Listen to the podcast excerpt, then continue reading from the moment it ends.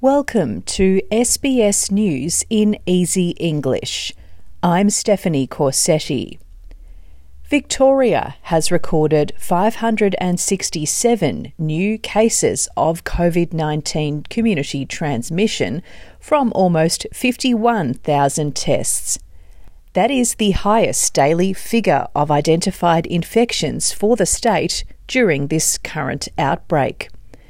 The Victorian Health Department also recorded one death linked to COVID 19. On the same day, Greater Geelong, the Surf Coast, and Mitchell Shire have entered day one of a seven day lockdown.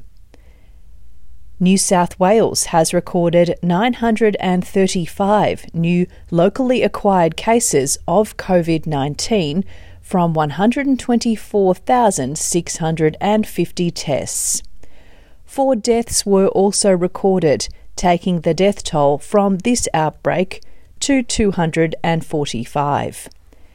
New South Wales Premier Gladys Berejiklian has warned that even though the daily case figure today is the lowest recorded in around three weeks, it's too soon to become complacent.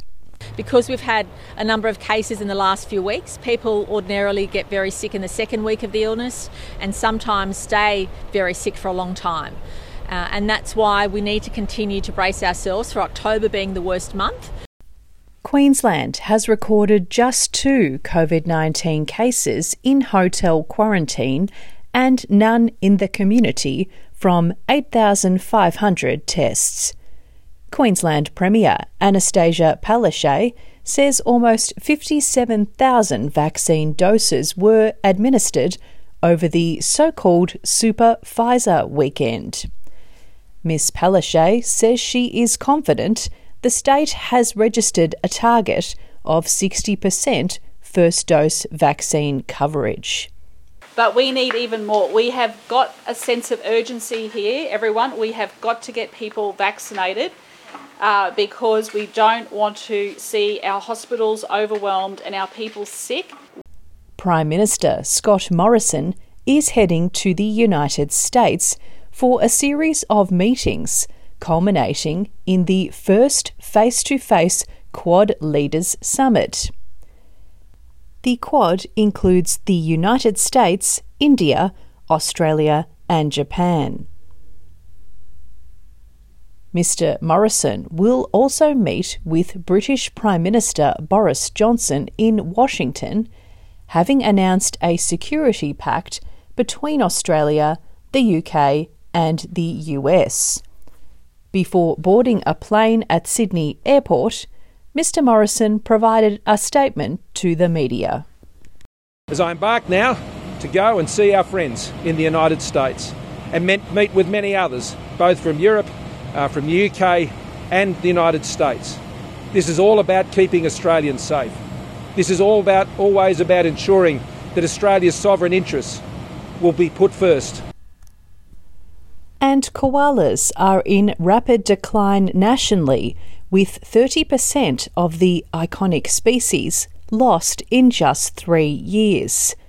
That is according to alarming new research released by the Australian Koala Foundation.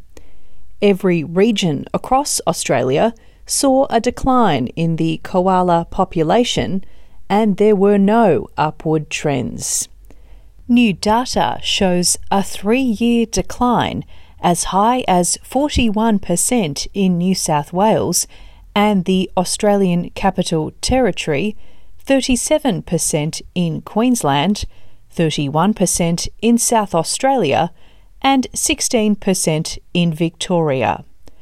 Australia's koala populations are now estimated to be between 32,065 to 57,920, down from 45,745 to 82,170 in 2018.